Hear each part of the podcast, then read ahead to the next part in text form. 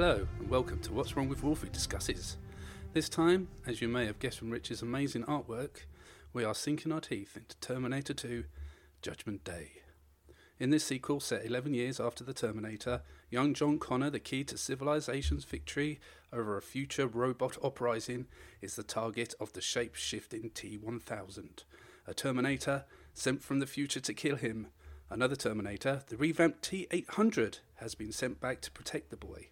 As John and his mother go on the run with the T 800, the boy forms an unexpected bond with the robot. With me to embark on this journey through the masterpiece, I said the, sorry, this masterpiece, is two lovely gentlemen. The first being the man that the T 800 robbed his clothes from. It's Rich. How you doing, mate? Wow. Okay. Um, kind of looking at that guy that the T800 stole the clothes from, I never really considered myself to be, you know, a, a bar table bum, you know, in, in a grim old bar. But yeah, But know what you think about it. The they got one leather scariest- jacket yeah. as well, so Yeah. yeah, that's me screwed. Um, and the scariest thing is that actor was probably our age now when they filmed that scene. Jeez, don't say that. Yeah, it's a bit bad, and it? it's just like, whoa. Um, and as you can hear, also joining us, dragged from the arcades from the mall, is Chris. Hello. What were you doing there, Chris? That's a very ominous introduction, that Jason. I know, right? I thought you'd enjoy it. Oh, How about how are you both doing? All right, yeah. Yeah, not good, bad. good.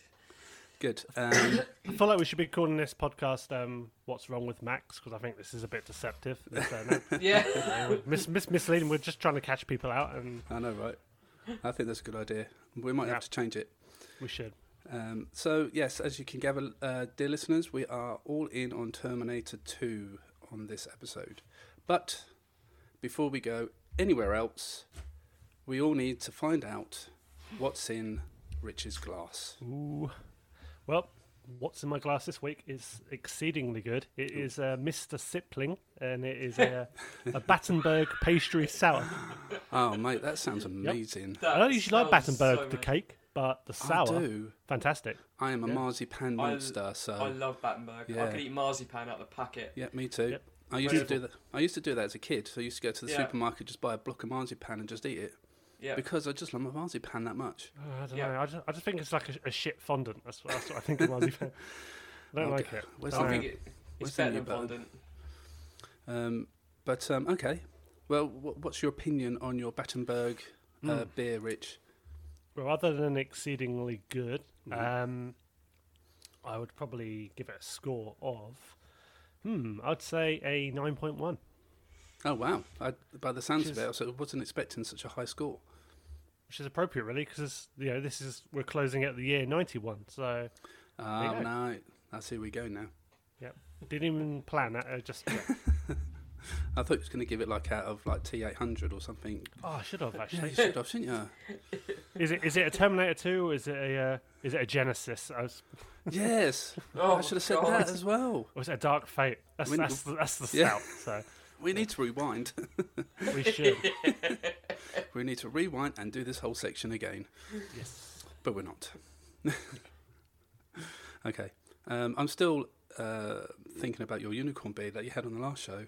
Mm, For some reason, I don't know. It's just stuck in my head. I Yeah, think I need to good, get a can. that was good. Okay, well, more on to more serious things, um, guys. Terminator Two. Why? Why do you think this film um, is? I don't know. Like, why is this film looked back on in such high regard? Um, I think a lot of it was. I kind of look at this film in the same way as I kind of look at also James Cameron's Aliens. Mhm. Whereas, like with the first Alien being like an all-out claustrophobic horror, the original Terminator was very much kind of almost a slasher in a way, and like Yeah. Sarah Connor was like she was well, she was the first, but she's also like the final girl. It was that kind of film. It was just the Mhm. pursuit. And this one, much like Aliens, just went all out, massive scope and just action. Chuck Dialed some it up to humor in there. Yep, even John's mum was in that film as well. Mm. Let's not talk about that. That was, that was problematic. Yeah, bit too much bronzer in that, in that role Oh. but yeah, um, yeah, this film's just. I think for me, what stands out about this film, this is probably one of the first ones that I really recall watching at a young age. A film that I shouldn't have been watching at the Yeah. time Sa- for the exactly same. violence, for the bad language, and yeah, I mean the fact it's wrapped up in a nice little sci-fi bow as well.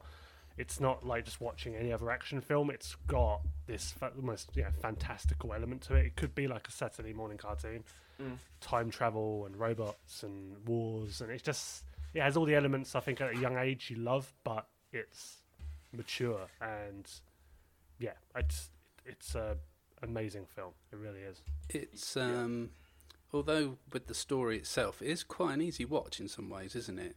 Yeah, Oh, on my rewatch, I found exactly the same. You know, you think I haven't watched in a few years, and then you're like, hang on a minute, like, you, you know, you just think to yourself, I swear there was more to this. Does that make sense? Mm-hmm. Mm-hmm. When you revisit something like this, yes, as influential as it was and game changer, and again, it's a lightning in a bottle. It's a perfect time, perfect everything for this film to happen. And then I found myself coming away and going, I swear there was like more body to it, but that kind of worked in its favour where it wasn't this convoluted, bloated spectacle. Mm-hmm. It was a simple plot with some paradoxical time travel storytelling and yeah, just it's just a yeah, like, it's just more simplistic when you think about it, narrative wise. Whereas you compare it to Back to the Future Part Two, where it's just literally a complete mind frack Yep. of paradoxes and back and forth and back and forth. This kind of, kind of It's quite straight, isn't it? Really. You Yeah. know, it's, very. you very, don't really have to think about it that much. No, and No. it's not to say it's like a you know a dumb turn No. your brain off film. It's just No, I mean watching it again for this podcast. Like I haven't watched it in a good couple of years, but I just felt familiar straight away. Yeah, You felt each beat by beat by beat. You remembered what the next scene was. You think, okay, this is familiar, and you just kind of went along with it. Nothing drags. Nothing goes Mhm. on too long. and I guess Every that's, scene just kind of breathes, and it just Yeah. it's just a fast little film. It's mm. and I guess that's testament to the writing. I guess. yeah, absolutely. it just it doesn't like I said it's not this bloated convoluted film. It's just a very steady narrative and it tells the story it needs to tell and doesn't get too complicated. Hmm So the opening scenes of the film, I think they do a really good job. So of um, explaining the situation that we find ourselves in. If you hadn't seen the the original Terminator, I feel. Um, they they lay it all out in a couple of minutes, and and you kind of already feel like you you know you know what you know the basics of what's happening and what you know what might be going forward to try and stop uh, Skynet and everything else from happening. Um, and I feel like they did a really good job of like going from that opening scene of like the the road into the um, into the into the war with the with the cyborgs and the humans. Mhm. Um, and it was very smooth. Where all of a sudden, you know, the two big metal bars just went like that, yeah and then Yeah. you're you're you're in the the normal world, and all the lightning starts, and then you get naked Arnold. Yeah the tra- yeah the transition is just Yes. beautiful and then you get hit in the face with that massive metallic trump like you're in boom there it is And time I've- card and I think that gives you an idea of what's what's to come. You know, you, Yeah. you can already see the the uh, the scope and the Mm. um, the ideas that are going to come from from the rest of the film, from that opening. yeah you can almost tell that Jim Jim Cameron was told yeah you can do what you want now it's definitely like a film It's- that it's definitely like a film that just bears its teeth. It's like this is Yeah. just gonna kick ass. Mm-hmm. Like it's, I mean, a more recent example, but that's what I loved about um, Mad Max Fury Road. It's very Mm. similar. How like the title card goes poof into the screen. You hear like the revving engines and the fire, and it just like it just Yeah. chucks you into the title of the movie, and it's just that it just says, you know, this is going to be a ride. This is just Mm. going to kick your ass. You know, whether there's you're no- five or fifty-five, it's going to be badass. And, Sure. uh, And this is not a film that's going to take twenty to thirty minutes to get going. no. We're, we're off from the No. start. No.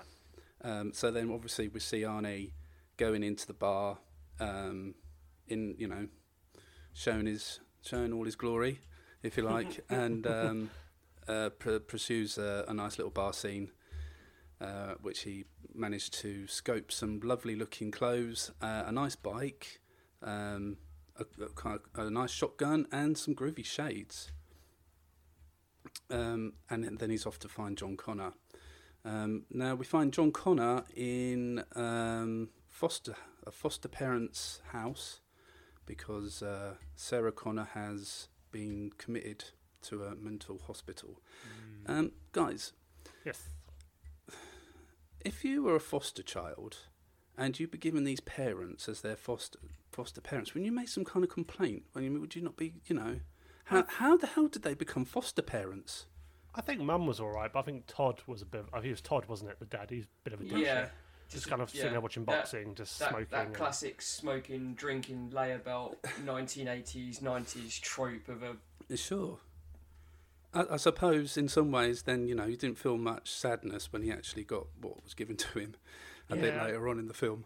I just think it's sad that like the T one thousand, the T one thousand was actually a better foster mother. Like, Yeah. she seemed alright. She was like, just come home, you know, have, you have your dinner, it's your favourite, you know. Sure, yeah, Just she seemed really lovely. she did, uh, didn't she? and she didn't put up with Todd's shit. You know, she took care no, of it, you know, yeah. you know. Arm straight through the mouth and the throat. Boom. Um, yeah, so uh, John Connor and his mate they bugger off um, to nick some money out of a cash machine with his little computer gizmo, and um, go go go and spend it all in the arcade. Sounds quite a nice afternoon actually. Um, but in the meantime, the T1000 decides to make an appearance and pretty much shows what what's to come from him straight away with um, killing the policeman and nabbing his car. Mm.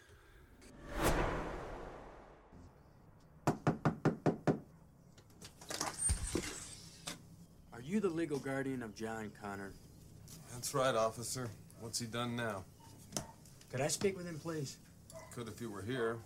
Took off on his bike this morning, so he could be anywhere. Do you have a photograph of John? Yeah, sure. Hold on.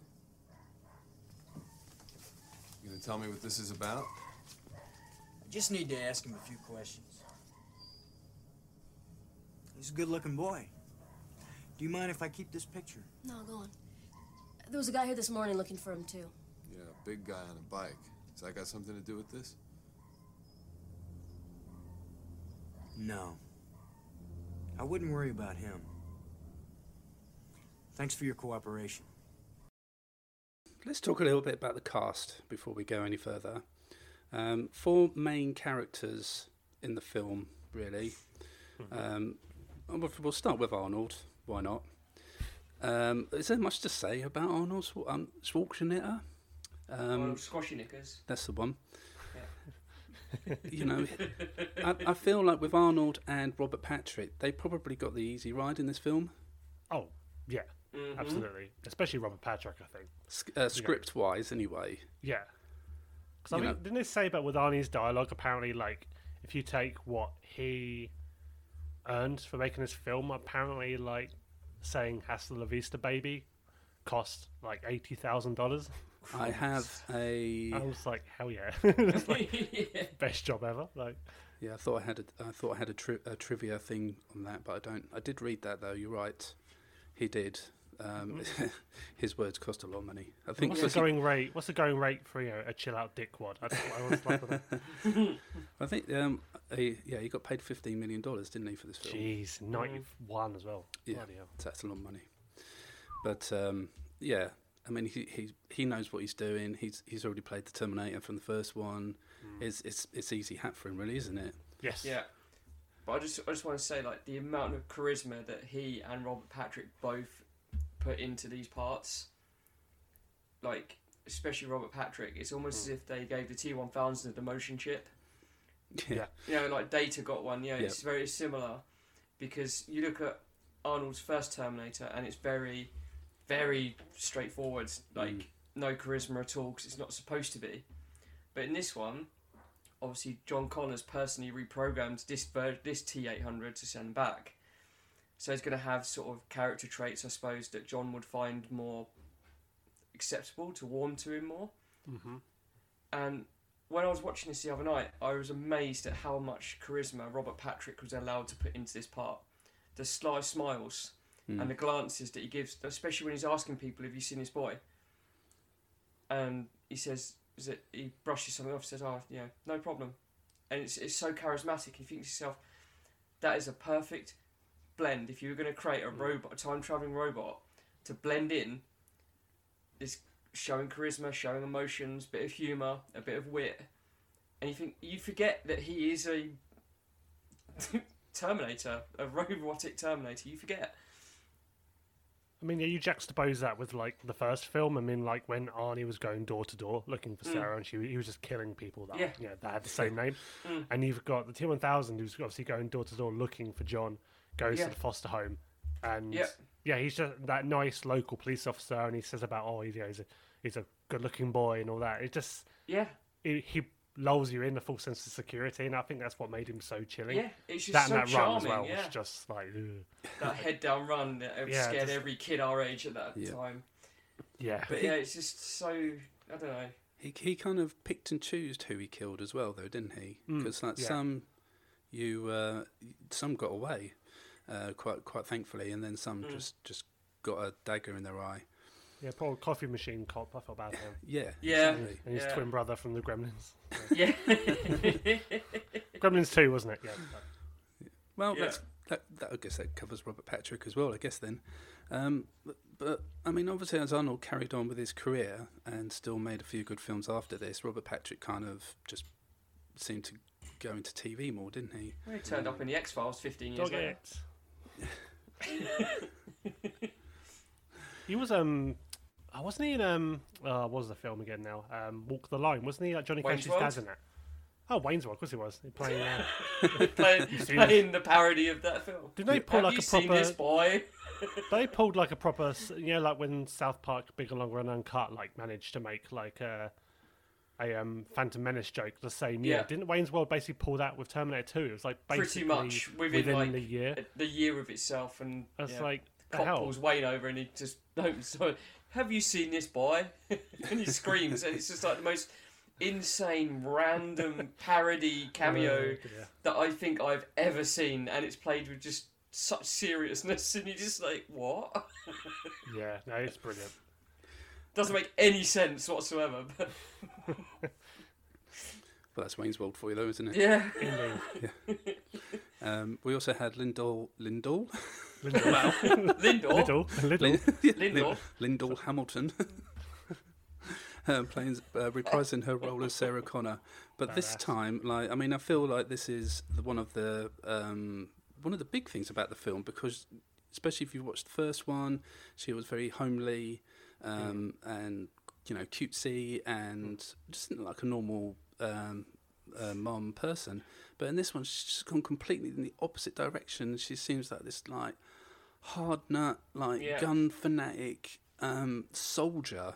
and jacked to shit That as well. bit when she comes out of the Oh, trailer, um, yeah. so she's got like the the, Like the Quado hat cap on, on, and yeah, I'm like the Yeah. sunglasses, yeah, Like, yeah bulletproof vest and yeah and she knows what she's doing with that, with that, um, with those weapons. mm, yeah, you know that turned a few teenage girls. You know, yeah just saying it did. It did. Absolutely. um, but yeah, this was um, obviously like with um, to the, the, the T eight hundred, where obviously they switched roles, and he was now the good Terminator. They come to protect John Connor. Um, this was yet again another just complete massive like turnaround for the character, and it made her seem so much more interesting. Mm. Because you didn't really, I think She if they, yeah, if they I think if they kept the character the same as the first one, you kind of knew what to expect, Mhm. and she wouldn't be that interesting, would she? No. But the the way that they've done it with, with Sarah Connor in this film, like you just you just didn't really know what to expect from her. It's No. it's just the way it's set up, isn't it? Like she's witnessed this in 1984 and realised, hang on a minute, this this is real. This is going to happen. We need to change and be ready, basically. She's Which got some explains. massive, like you know, um, PTSD as well. I mean, big Yeah. time. It's Yeah. just like, yeah, she's completely, Scarred. yeah, justifyingly Mm. paranoid. I mean, there's a bit later on. We won't go too far ahead, but there's the bit like with um, the T800's uh, CPU. Yeah, when she's Yep. got the hammer and she's just Yeah. like twitchy. She's just like, I don't trust anyone still. Everything's changed compared to my last Mhm. encounter with him, but yeah, uh, she's on edge the whole time. Um, yeah, I don't know. And right, rightfully so, you know, I mean, she, Oh. f- for what she knows what's going to Mm. happen. Um, I think I probably would be too. Whether I turn into like some muscle, uh, muscle weapon machine that's just scared, not scared of killing anybody, I don't know. But you know, uh, emotionally, I'll probably be with her. Yeah, Mm. completely. And the last one really was Edward Furlong, his first major film. How do you feel? How do you feel about the, the this casting of this? I've, Uh, over the years, I've gone to myself, this dude cannot act. He's, He's good. He, he's right. he's good, but he's not. mm, And he's annoying, but he's mhm. also charming. It's just such a strange balance of acting and personality that I just can't even crack it. What what what do you find annoying about him? Voice. I- I'm Yeah, glad you said that. It's yeah, it's a mixture of that and I, I, I really don't know. You know, when you just get vibes off of people, and no disrespect to Edward Furlong, no one like that. Just I found it really odd this time on this rewatch to to actually pay attention and get sort of sucked into his character. Mhm. I found it really hard to like. I don't know if it's inconsistencies in the performance or, or Well, don't- what. I just don't know. yeah, I mean, like at the beginning of the film, he seems to come across as a bit of a dick, Mm. doesn't he? But I mean, like, Yeah. it's- um, but then after he's been chased by the Terminators and like, he's been rescued, he doesn't seem that much of a dick. No, He- the character arc's really well done. He does put in some really good moments in the film because Mm. there's the bit when they um, rescue uh, Sarah from the uh, you know psychiatric hospital Yeah. Mhm. and they're being pursued, and she basically just kind of scolds him for Mm. coming after her and putting himself in danger. And like you really feel for him. Like, he puts in a really good performance. Like he looks Yeah. really pained and hurt. Like I did this for you. You know, I hated you for so long, thinking you were a nutcase, and now I've tried to help you, mum, and you just basically told me, you know, basically to fuck off. Like, and he just he looks really hurt. Mhm. You know, like, and he sold it. Like, and that could easily been quite a cringy scene, a bit over the top, but he has moments where he does really well. So, and I've, I think I've, I mean, this most recent time I've watched it, I've actually kind of warmed him a little bit more. Yeah. Um, when his voice isn't breaking and he's Yeah. squealing and because didn't they ADR a lot of his dialogue I'm as well? pretty sure. his voice, I was gonna. his I was gonna dropped, say that. I'm sure they ADR'd a I- voice actor. I have got a trivia point about this Ooh, exact point. Jason's trivia. um, most of Edward Furlong's voice had to be redubbed by Furlong again in post production because it changed during shooting. His young voice is left intact only in the scene where he and the Terminator are talking about why people cry, because James Cameron wanted it to sound dramatic and thought Oh. it was better if Mm. left intact. Well, the Terminator. Like, it just, like, that's him. It's like guy. that classic Simpsons joke, isn't it? Oh, God. And I think they had to do the same thing with his height because as he was growing, he was getting taller. So they had to figure out ways um, in the scenes to make him shorter again. Otherwise, How long were they filming this? I, I didn't know about that one. Jesus, yeah, I'm pretty sure. man, I'm not making that up. I'm sure I read that one. Jeez. You can call me on that if you want. Look, Here it is. I got trivia for it. it. There you believe go. I won't making it believe it. up. Production took su- su- sufficiently long um, that Edward Furlong visibly aged during the shoot. He is clearly much younger in the scene in the desert, for example, than in other scenes. Um, his voice began to break and had to be pitched one Jeez. one level in post production. He had also grown so tall over the months that for one scene shot late in the production schedule, he had to stand in a hole in the ground in order to maintain continuity in height difference with Linda Hamilton. That's nuts. I actually had no idea about that. To be that dramatic on screen as well, like you wouldn't Yeah. have noticed some people moving around like that's. I mean, he must have really just like shot up, big time. Mm. Oh, sorry, Well, that's yeah, bullshit. Sorry.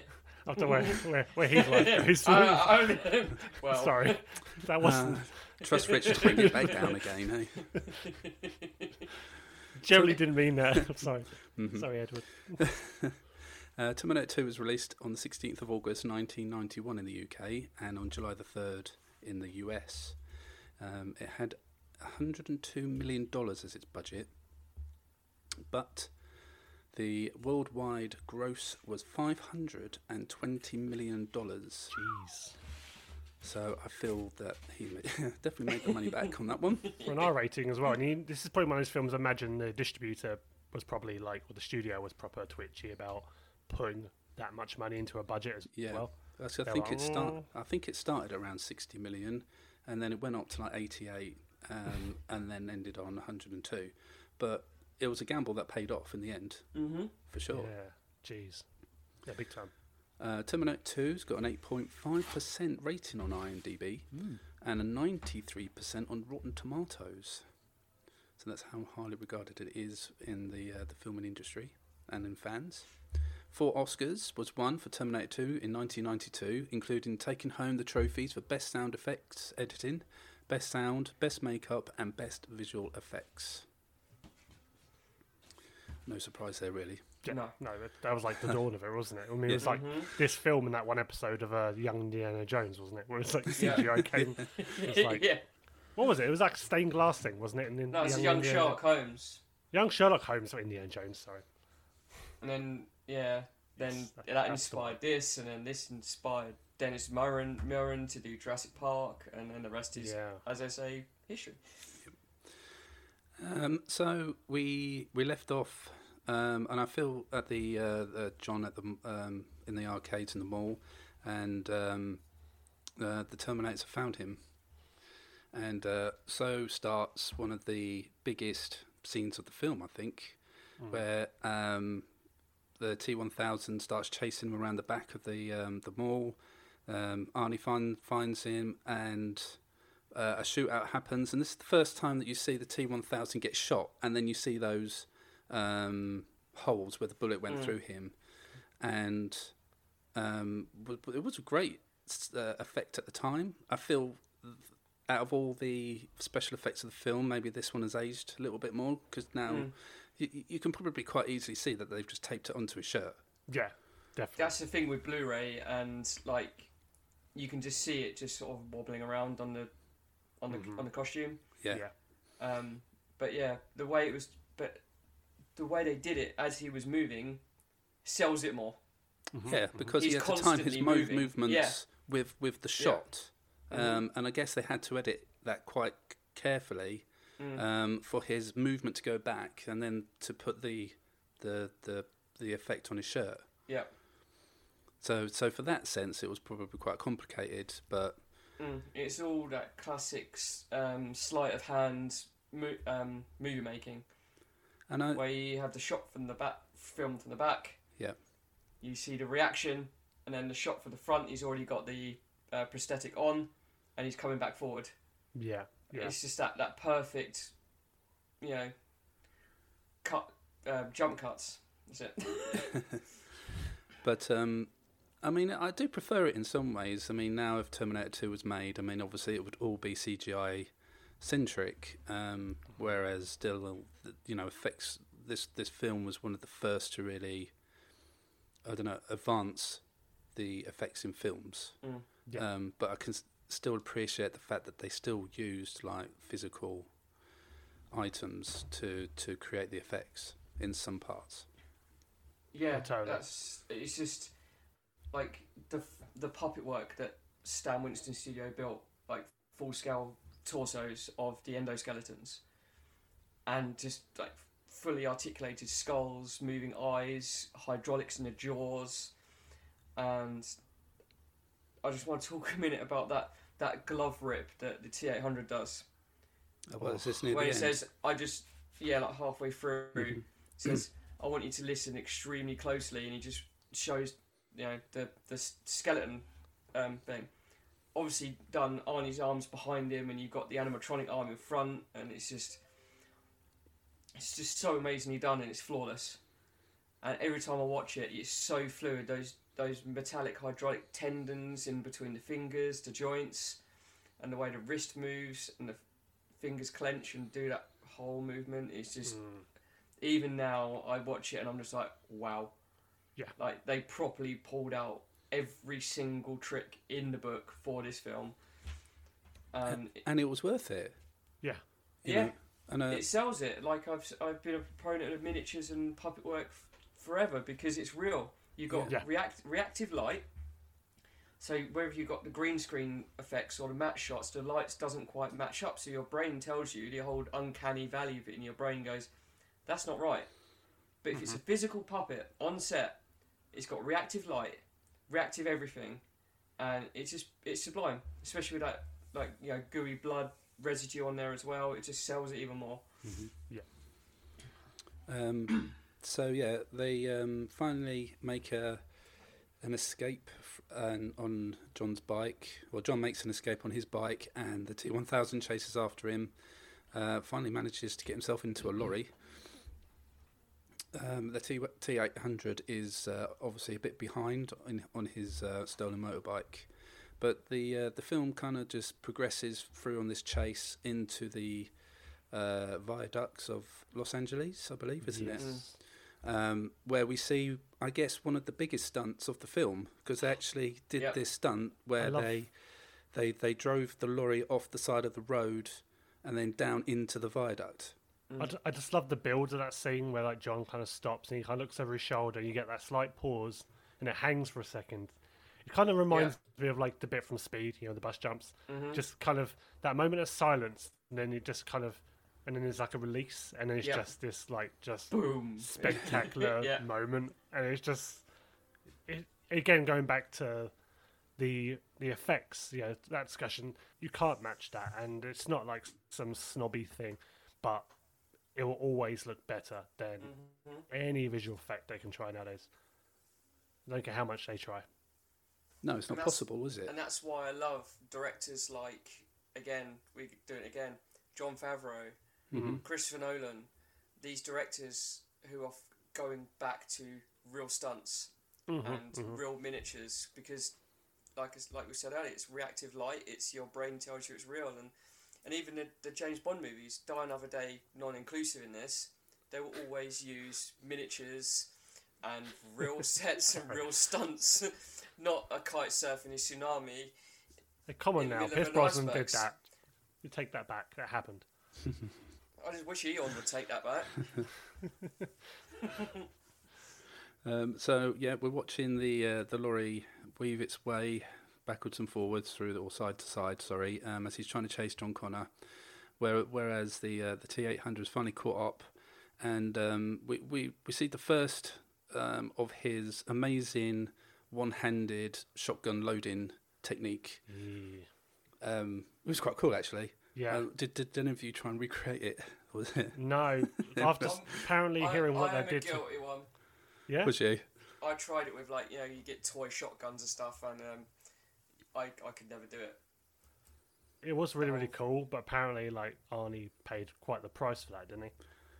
Uh, yes. I feel like I've got a um, a trivia for that. For the Los Angeles River sequence, Arnold Schwarzenegger was in pain because he could not wear a glove while cocking the gun, so his fingers would get stuck in the mechanism. He tore the skin from his fingers and hands many times before he mastered it, and he frequently hit Edward Furlong with the gun while doing it. Uh, one one time, almost knocking the young actor out. Can't blame him. He had to he had he had to achieve all of this while trying to act and control a Harley Davidson at the same time as James as James Cameron told him where to look. He could not dart his eyes either because it would have ruined the shot. Shooting the gates also took weeks of practice because he had to also act cool while doing it. The fact he was the one that did that is awesome. Like, it wasn't just some guy in shades. You know, it's yeah, fair play to him. That's some proper Tom Cruise, you know, Yeah. attitude there. Like, just I'm Yeah. just I'm gonna do it. I'm gonna do it. Mm-hmm. Just throw me in there. So um, we we we enjoy this um, little um, car chase, lorry chase, bike chase, whatever it is, um, until and then the, the they they rip off the roof of the lorry because he drives under one of the bridges, uh, which was also an immense scene. It was just so awesome to see. Um, but in the end, um, Arnie manages to um, uh, blow his tire. Did they blow his tire or something? And then the the lorry Yeah. crashed and then blew up. And Yes. they thought, yes, we've got him sorted. And then this was the first time that you actually really saw what the T1000 was made of. Uh, as he walked out of the out of the flames in all his silver glory before he uh, returned to Robert Patrick, and there was like, shit, we better go on. A little bit missing that joined his foot as well. I thought that's quite sweet. Yeah. Now I just thought of the Hot Shots Part Two thing was Saddam Hussein and his dog. kind of, it was like the best, the best parody of that moment. That's, ever. that's great. this time they're dicked with the wrong dictator. Saddam Hussein with a little dog's, dog's nose and whiskers. it's, Fantastic. it's the most absurd thing. Sorry. Uh, So um, yeah, they drive they drive off and uh, pull over. John, um, John needs some time out. Now, don't take this the wrong way. But you are a Terminator, right? Yes. Cyberdyne Systems Model 101. No. Shit. You're really real. I mean, huh. You're like a machine underneath, right? But sort of alive outside? I'm a cybernetic organism, living tissue over a metal endoskeleton. Get a grip, John. Okay. Um. You're not here to kill me. I figured that part out for myself. So what's the deal? My mission is to protect you. Yeah? Who sent you? You did.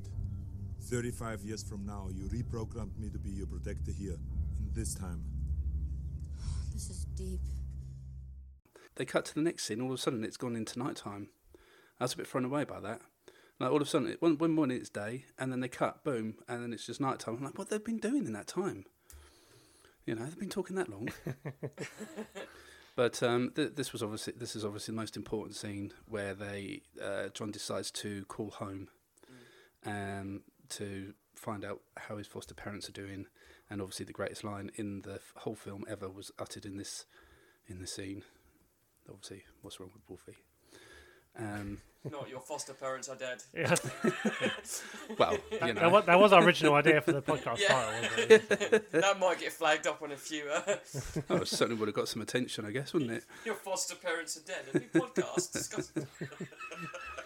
Um, yet again, dear. it was um, uh, uh, quite a defining scene when we find out that the T1000 can actually shapeshift into and look like other people, which is something we just learned in this scene, um, and the fact that he can actually shape his arms into weapons, uh, which, which uh, are quite dangerous, as Todd found out. Yeah, Um, but not complex machinery until Terminator 3, anyway. Of course. yeah, stop jumping. Yeah, we- we- we're not talking about Terminator 3. No. Well, we might do. No. I don't know. Um, so what happens next? They decide to go and rescue Sarah Connor. What did you think of the the, the whole scene in the um, in the mental hospital? Yeah, it was really really cool. Um, it's one of those. It, that scene stays with me for a really weird reason. You know, when she's got the uh, the doctor like hostage, Yeah. and I always just saw how painful that must be being marched around with a syringe stuck in Needle your neck. the arm. Like, yeah. it's- it's in like, the ah. neck, yeah. Cause it's just like ah, it's, it's all the violence in that film, and that's the bit that makes me wince the most. Because you just know it's like just pin, you know, pin pricked in there, and it's just swirling around as he's moving, and it's just like yeah, and you just you can just ah. imagine what it's like to have a needle like two inches into your neck, yeah, and just what that must feel like to move around with that moving around in there. Yeah, it's just a horrible thing to imagine. You you But know, yeah. if it was you or me, like you know that that would be all over the shop. It would have gone in, it would have gone out, Oh, it would have like yeah. scraped his skin, probably Yeah. would have stabbed him in the chin. Um, I probably would have pushed the plunger a little bit and just injected some anyway. Um, you know. So um, I have kudos, kudos to. Sarah. Yep, definitely for uh, for managing to keep that pr- perfectly still through in that very stressful scene. Um, I have yet another piece of trivia for this section where uh, where Sarah was trying to um, picklock her way out of the door from her cell, um, and uh, Lin- Linda Hamilton um, actually learned to pick locks for the scene. Oh, really? Um, so what what sh- what you're seeing is her, you know, actually picking the lock from how she, from where she would taught herself to do it. nice. Excuse me. Which I guess again, just you I guess you wouldn't really um, make much difference to the viewer, I guess, does it? But I mean, No. just those little tiny bits just adds that little bit more to the to the to the realism of of the film. yeah. Yeah. Um. So we also see uh, Sarah seeing the uh, seeing Arnie for the first time since um, since the first film, and I think that was quite um, a, a well acted scene Yeah. from the film. Yeah. Yeah, it's a classic moment. That I really Well, it's like a complete fight or flight moment, isn't it? Where you just like you see your ultimate fear, and you just literally just fall to the ground and stop, Mhm. and you freeze because you don't know what to do. Sure, but um, you know she. It shows how quickly she can make a decision to, to, to go with him, um, because I guess she didn't really have any choice, did she? She was either going to go with the tur uh, with Arnie, or, or she was going to go back uh, with the doctors, Yeah. who, who who didn't believe anything. Um, Until but- that, until the Terminator showed up, and then all of a sudden that, that chief psychiatrist is just like, "What the fuck?" He's just standing there watching this whole thing happen, going, uh, "Shoot!" Like, in his face is like, "She was right this whole time." I think like um, the scene where you see the T one thousand um, going through the bars. I mean, that was just an awesome scene, wasn't it? Yes. And then like the, uh, I think he had keys on his um, belt or whatever that Oh, it was a actually got stuck. It was or was it the gun, gun? Wasn't it? Yeah. Sorry. Um, just just another epic, like awesome special effects scene. Mhm.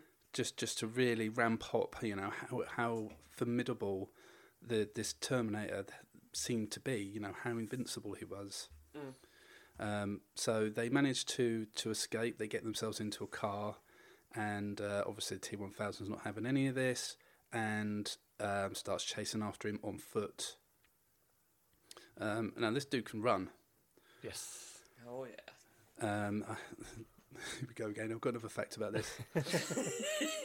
Uh, Robert Patrick trained in a rigorous running regime while breathing only through his nose in order to be able to appear to run at high speeds without showing fatigue on the film. That's nuts. He had No he had trained so hard that he was able to catch up with Edward Furlong on his dirt bike with great ease, so he had to slow down considerably. Jeez. Can you imagine running that fast? I can't. No. Amazing. Wow. That's awesome. That's really, really awesome. I didn't realise that. You just, No, you just imagine I- it being filming that in short bursts and him just almost acting like he's Yeah. running fast. Yeah, I never just an actually editing believed. trick. Yeah. Hmm. Yeah. I never believed he was actually gunning it. Like Yeah. I thought only Tom Cruise could do that with his little run that he does. But, but turns out it's not true. Okay, No. someone else can.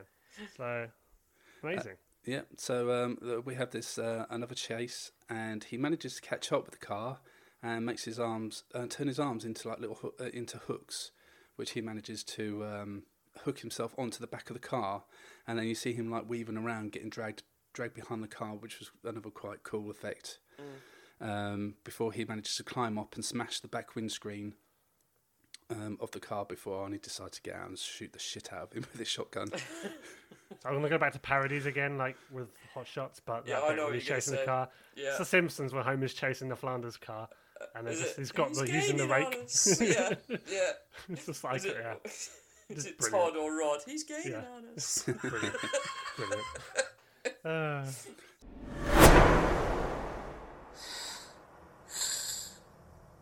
They fly apart like leaves. Dreams, cataclysm, the end of the world are very common. It's not a dream anymore, it's real. I know the date it happens. I'm sure it feels very real to you. On August 29th, 1997, it's gonna feel pretty fucking real to you, too. Anybody not wearing 2 million sunblock is gonna have a real bad day. Get it? God, you think you're safe and alive?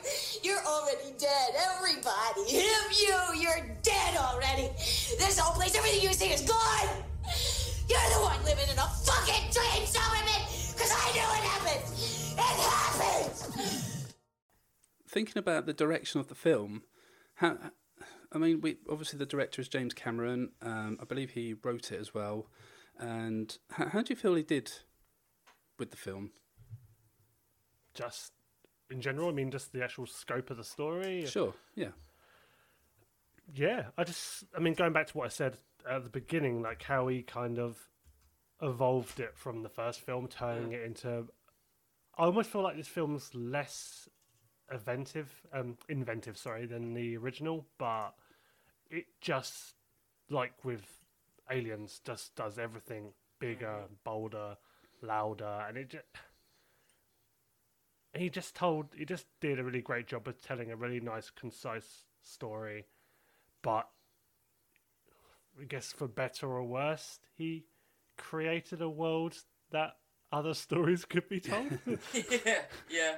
Probably worse. Um, but yeah, I mean, there's few series like this I think that have managed to um, live on as long as this. I mean, what you're looking at your Star Wars, you're looking at. Is that yeah? That's what I can think of actually. Um, yeah, some you know what a good number. What six, seven films now have come out of this. Mhm. God. Um, um, but other than the pursuit of money, they're obviously seeing a story that they think can be told, and it's all thanks to him. Um, but yeah, I, for me, there only ever will be two films, maybe Yeah. three, but Terminator 3 is a so- I remember seeing it with Yeah. you, Rich, in Canterbury Yeah. Cinema. it's kind of like solid- it's a decent movie. It's not Yeah. obviously. I kind of look at the first three Terminator films almost like the first three Batmans. Yeah. you got that real darkness of the first one. Then the second one is dark, but it kind of ups the ante a bit and feels Mm. bigger and you know, s- nice bit of humor injected in it. And then the third one's kind of elements of darkness, but it's a bit, bit more lighter, campy. yeah. It's a bit, it's way campy. It leans into it a lot more. Yeah. Um, and then the next one, no, number four, just takes it to a stupid extreme. Which was a- oh god, Christian Bale. Ugh. yeah, Salvation.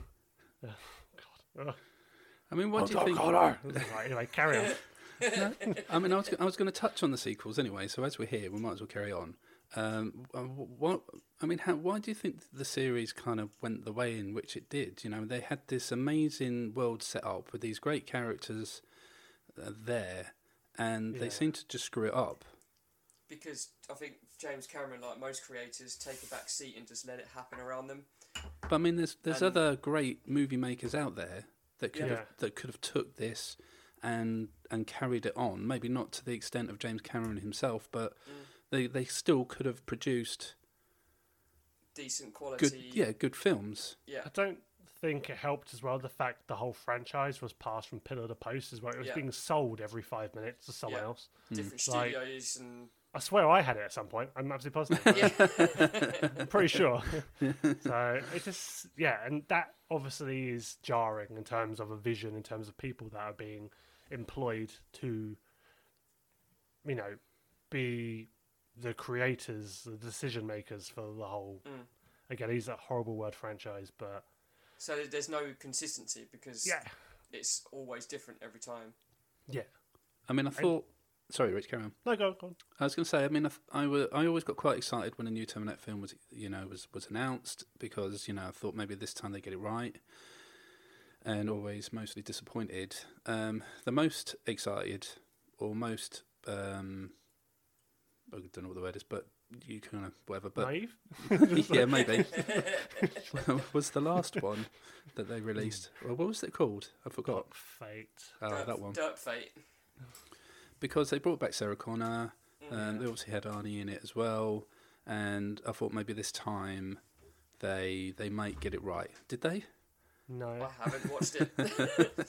I This- honestly haven't watched it yet. No. I mean, the, Sorry, sorry. Go on. I was going to say. I mean, like the one before it, Genisys. I mean, that was just a big pile of poo. Oh Yeah. god, Wait, Shiva don't Collins no. is terrible. I have no memory of. I mean, I went to the cinema and watched it, and I have no memory of the f- what happened in the, in any of the part of the film. You know, it Mm. was that It's just like shit.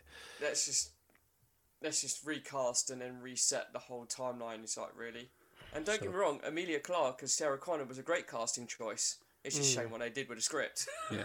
So then Yeah. obviously, and, and uh, they put Jai Courtney in the films. Oh, dude. Christ. So then, obviously, yeah. so we had Dark Fates um, coming out afterwards. So I thought it couldn't get any worse. Yeah. Did it? Um, well, it's been nothing since, has there? But No. what I don't like about Dark Fate, um, this is one of the things I hate nowadays with like the studio system. I almost hate it more than the whole everything has to have like a cinematic universe. It's the whole idea now, and I kind of blame It's an expanded J.J. Abrams for this. Yes. It's the whole legacy sequel thing where it's like, Yeah. hey, look, we've got the old people back that you love, and it's not shit this time, honest. And it's just kind of really cynical tactic they use. Yep. Like, do you remember? Do you remember Sarah? Hmm? The member hmm? berries. And like, I yeah, remember. it's like- I remember. It's like, and then you get bloody like James Cameron coming out releasing a statement saying this one's not shit. This is the real sequel to Terminator Two. It's like mm-hmm. you've just shown your full ass the moment you're saying all those other films don't exist because whether they were mm. shit or not, they exist. They still exist. and you yeah. can't like just tell people ignore it. It's like, well, no, because no, to, like yeah, have to respect the canon, what came before, and elaborate on it. And even if you've got to improve it by time traveling and wiping it all out, and just Yeah. wiping the slate clean, so be it. At least respect what came before. And then just ki- I mean, is it a spoiler at this point? Does anyone give a shit? Because they probably, if they're not, if they don't watch Dark Fate already, they're never going to watch it. But I killing John Connor in the first five minutes is like, Yeah. what the hell? Like, I just, I don't know. It's that that was a shit move as well. Like you spent all that time building what you did in the 1st two Mhm. films and through Christian Bale and that one other guy that I don't remember from Genisys. Um, and who else played him? It was something Clarke. I can't remember his second Yeah. name. Clarke with him. Yeah. Uh, oh, there's comes- uh, the other good minute. one was um, Nick Stahl as well from Terminator Three. I liked him. Yeah, but, But- he added a he added a naivety to the Yeah. character. It He was damaged. all all knowing superhero like Yeah. P- uh, Pierce person like yeah Christian Bale Jason Clarke that was the actor That was it. Oh yeah. Yeah. um the guy with a weird face Yeah. uh, sorry yes, it's, uh, He does. that's, uh, yeah Do you think um, in Dark Fates it was brought down as well with the fact that they went with this whole storyline of um, the T eight hundred having a wife um, and, and like a whole like family thing? guys this is like all news to me like I'm in proper spoiler territory now Oh yeah, of course, because you haven't watched it, have you? I haven't watched it yet no No, but no, I I've don't just- really care so Fair enough. Um, yeah, because I thought that part of the film was quite bizarre as well, where where you know you we we found the T eight hundred in Dark Souls, Dark Fates, Dark Souls. Dark Souls, yeah, from that plane. Fair enough. Too many video games. Is it, that it, was, actually- it certainly was as hard to get through watching that film as it was to play Dark Souls. So. so, Um, you know, and Dark like he, Souls sounds like a shoe shop for emos yeah, and you find out like he's evolved so much that he seems like a normal human being, and like he's got uh, like a, a family and such, you know, and like Wears that- cargo shorts as well. Mm. Yeah, I know, his right? name's his name's Carl, isn't it? Yeah. Yeah, something like that. He, he The hell are uh, we doing? I know, right? I think that was the point of the film. where I thought, yeah, yeah, yeah. No, this is not going to be good, is it? The annoying thing is when the film was announced and everyone was like, "Oh, Jim Cameron's going to be directing," everyone was like, "Yeah," like you, you'd you- you'd think that Jim Cameron being attached to direct his own project would be an amazing thing, and then you get the whole James Cameron no longer directing, only executive producing, and that's when you get to the point where you're like, "Yeah, this film's made by a committee now." Like, Yeah. they've said you're not directing. We'll get this guy who's probably direct. I don't know who directed it. Probably directed like a fucking music video and some It was kids it was TV Tim episode. Miller. It was Tim Miller who did uh, Deadpool and um, Oh really? I didn't know. yeah, something else. I forget what else he did. Yeah, in it, it's, but- it's one of those classic design by committee things, isn't it? And you Yeah. just like, if Jim Cameron had directed it, I bet it would have been a solid, decent movie. It would have Definitely. respected what came before. Hmm. But it wasn't. Well, going back to Jim Cameron quickly before we carry on, um, do you think this was his best film he ever directed? Um, I think this was this was before his uh, his height of entitlement power that he seems to Hmm. have right now, and that came after Titanic. I for me, I want to say True Lies Yeah. Yep. because I just love that film. It's a quality film. It's yeah. just fun. Again, it's a fun movie. yeah. Doesn't take itself too seriously, and So One thing, one thing I will say actually quickly before we put Dark Fate completely to bed. Mhm. One thing I will rate about that film highly is that the composer is my favorite composer, pretty much of all time, uh, Junkie XL. Um, his rendition of um, the Terminator theme is awesome. Just imagine the Terminator theme, but with Mad Max Fury Road drums. yeah. Hell yeah! But continue. best part of the film, apparently. Yes. Cool. Well, back to Terminator 2, and uh, we find the they have uh, made their way to one of Sarah Connor's friends. Would you say? Mm, Or yes. kind of. I'd say so. Yeah. Yeah. No, that sounds right. Um, and they, they camp out, and uh, this is where Sarah has her wonderful uh, dream that always freaked the crap out of me when I watched it as a kid. Yeah. Um, Yep. Of the- exactly same. yeah, of the, the bomb going off, and uh, literally just the skin being ripped off hmm everybody. It was quite um, a weirdly placed part of the film. Do you think? It was almost played like a fever dream. Yeah. You know, where it wasn't a daydream. It was like a. She's literally blacked out on the hood of that car for like a second or two. You know what you do, and it's like a classic fever dream. Where we've all had fever dreams where you're like you're ill or you just have a really random nightmare, really short, and that's how it was always done to me anyway. And it's just this phenomenal shot of miniatures, matte painting, high speed photography, full mock ups of bodies and skeletons. Are it's just a masterclass of how Yeah. to pull off an effect shot of an, a nuclear bomb going off, and it is almost quite accurate as well as to how it would happen if a nuclear bomb would go off. It's actually fairly accurate when you look at YouTube um, uh, deconstructions of the scene how you get the flash and then the instantaneous almost vaporization of houses. And they had cars on the freeway it was all miniature. Trees Yeah, buildings beautiful. city blocks. Uh, the background was like a mixture of um, blue screen shots and matte paintings on glass panels. Oh it's just sublimely edited. You get the and the shot of the skeleton on the fence which I believe was done I think it's a half scale miniature. So you got obviously the actor of Linda Hamilton, and it cuts to the, the half scale miniature of this skeleton just kind of holding onto his fit. Oh, it's just, yeah, it's stunning. Every single second of that, like 10, well, not even 10 second shot, is just sublime. And it, it it gives you a, a moment of seeing Sarah as she used to be Mm. in that scene, which was Totally. Yeah. Um, so um, I asked. I am a member of a um, a group in Discord. That um, a wonderful group of people, and I, I, I put a question to them about what, what they remember mostly about Terminator. I had one person come back, and that was Lewis, um, and he says that every time he sees it's on TV and turn it on, it's always the dream nuke scene at the park. Of course. I forget the amount of times I've seen their skin melt off their bones. Yeah. I just said, dude, that's seriously bad timing. if you're every time you turn it on and it's on that scene. You always Um, get their random films on like Sunday afternoons on TV. Yeah. Like it always is the same scene. Mm. Like yeah, with Um, that. Yeah. So And we a bit of trivia. I don't know if uh, did you guys watch the special director's edition at all? no. Yes, that's what I Um, watched tonight. I've got the um, Skynet edition Blu-ray, Yes, same. which is annoying because obviously it's called Skynet edition because you connected the, the internet to access to access Oh, certain it's one of special those. features. A So it's DVD ROM. Yeah, so it's a streamlined Blu-ray that uses obviously internet access to access Skynet to access to features. Right. For, But very very there- clever in the day, I guess. Yeah.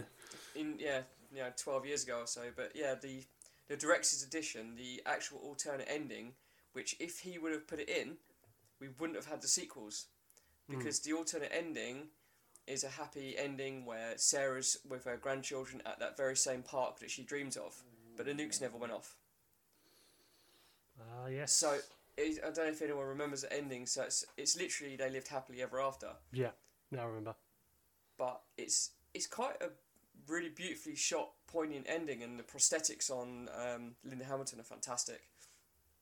And yeah, the same same park, and the nukes never went off. John grew up, had kids, and they had kids, and if they had left that original closed off ending, you probably wouldn't have had sequels because Ah. by yeah, I know it's in hindsight, isn't it a wonderful thing where you think, well, and the ending that he did have, that really open ended, ambiguous ending, which literally opened the door for possibly more sequels, which you can't blame a director for doing.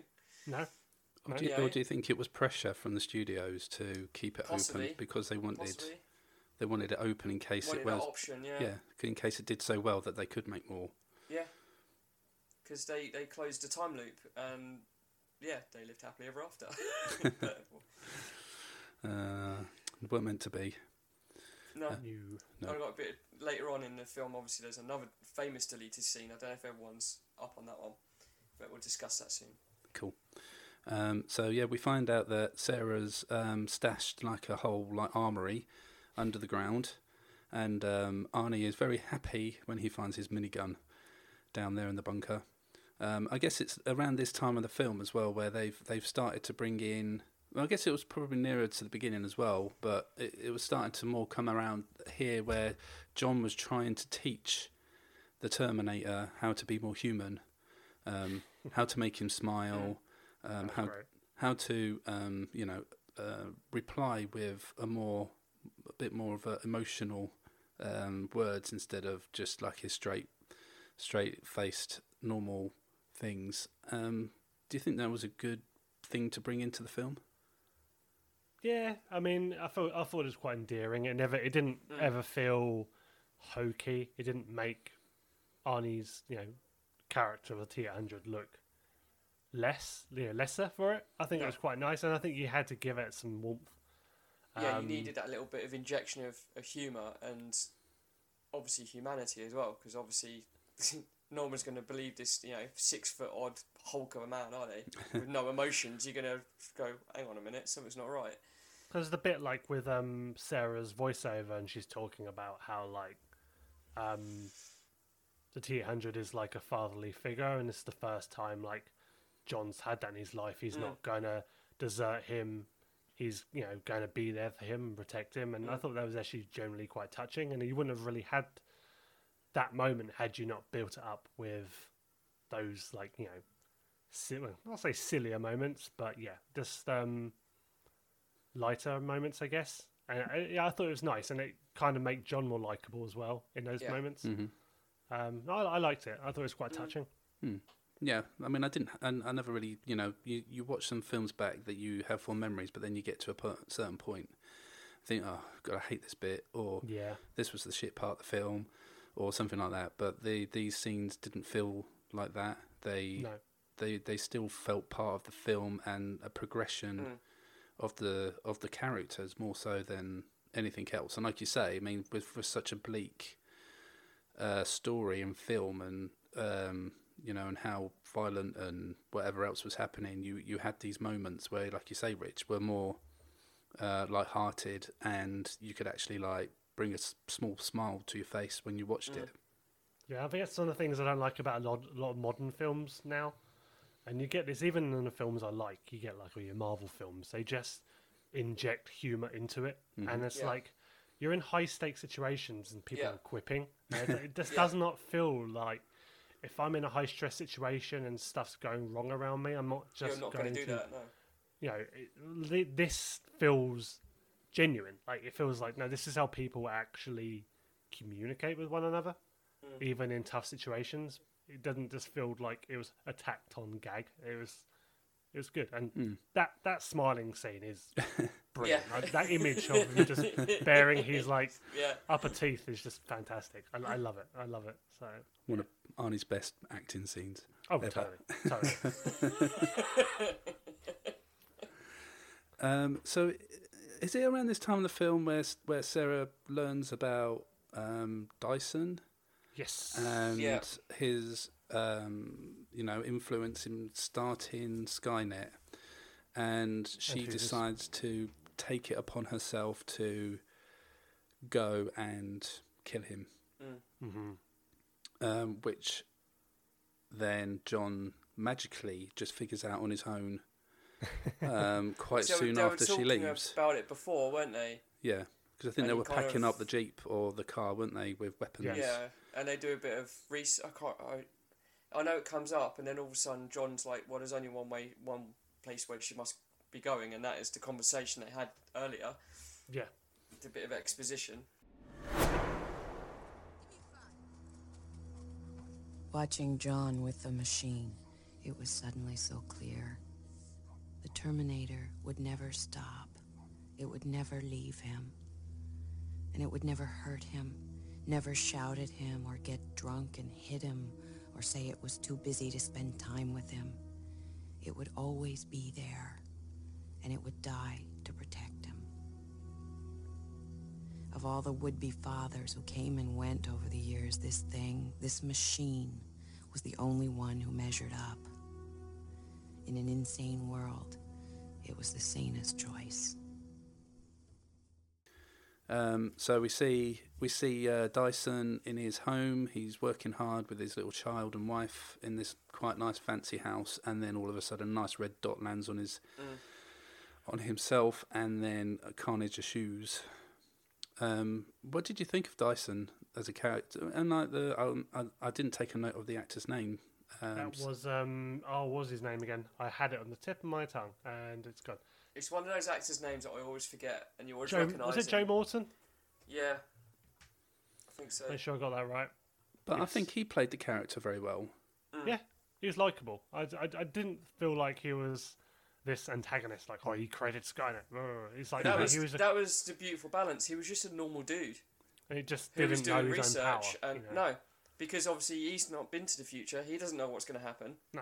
And then this crazy lady comes in with guns, and he's like, "What? What the hell? What are you talking about? Like future robots and stuff coming back in time?" And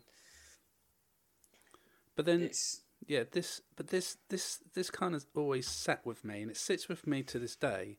Like we we've got this man who didn't really know what would happen in the future. He just thought he was he was doing something uh, to benefit humankind um, and everything else, and then it obviously all goes Pete Tong, and the world gets destroyed and getting taken over by robots. But it's so kind of believable that what's to say that can't happen in real life? Oh no, you know, totally. because of the way technology, even now, how technology is going, and like you see videos of like how scientists and um, inventors have created these robots can, that can do this and they can do that, and I've, that that's a, a credit to the story on how believable that that can be. You see that clip? There's that clip around, isn't there, of um, Jeff Bezos, and he's got those like robotic those arms. and he's massive just, arms, yeah. He's like Lex Luthor Yeah. tackling. I'm like, Yeah. nah, this is not good. This is not good. No. It's just yeah, not good. Um, but um, yeah, no, I think he was played well, and we then see how um, Dyson gets told the whole story, and he's like, "Well, yeah, sure, I'll do whatever I can," you know. And this is obviously a part where we see that scene that you mentioned earlier, Chris, where he um, he rips his skin off his arm to Yeah. prove that it is going to be what it is, um, and he obviously recognises that arm, arm, from the arm that he's got in his office Mm. at work. Um, so then they decide what they're going to do. They're just going to destroy everything. They're going to destroy all the data, f- uh, um, all his computer stuff at home, and then um, obviously to to where his lab is and everything they've got there. They need to blow it all up. Mm. Um, so they move to, excuse me, um, what's their company called? Cryotech? Is it Cryotech? Cyberdyne. Cyberdyne. Sorry, Cyberdyne I don't know where I got that from. no idea where I Uh, plucked cry- that one from. Cryo is actually written on the side of the tanker and later in the film. Maybe There that's go. where I got it from. That- Who knows? Yeah. Um, and um, obviously, this starts another kind of um, breakout scene of the film. Um, the the stunt work in this must be um, quite exceptional. Do you think, Rich?